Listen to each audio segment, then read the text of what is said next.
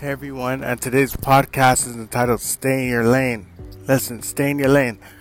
Um, there's people who are made to be rappers, there's people who are meant to be singers. Uh, you know, everyone has their own role to play in their life. So, my advice to everyone out there is to stay in your lane. You know what I mean? Because a lot of people want to get into things for money, you know. I have, you know, a couple people who went into, say, the medical field just because of them hearing how much money is in the medical field and this and that. They get into it, and guess what? Sometimes the money isn't as pretty as they thought it was.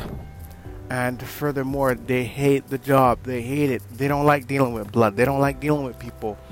But just because uh, people are going to look at them a certain way as them as like a doctor or as a nurse or as a dentist, then they, they feel obligated to uh, dedicate their time towards that thing or become what other people really want them to become.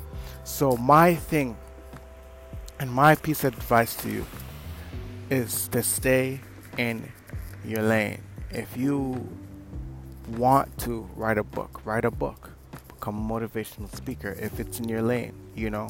If you feel like you're not really the best talker or you're not really uh, motivated, then you know there's other things out there that you can do. If you if you're not the best rapper, then guess what? You're not supposed to be a rapper, you know, or uh, work hard at it. But you know, it all sets down to what you really want to do and what your passion may be.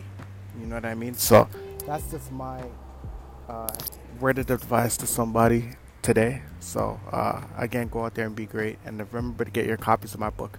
Change is coming at 55 Close to Greatness on Amazon.com today. Peace.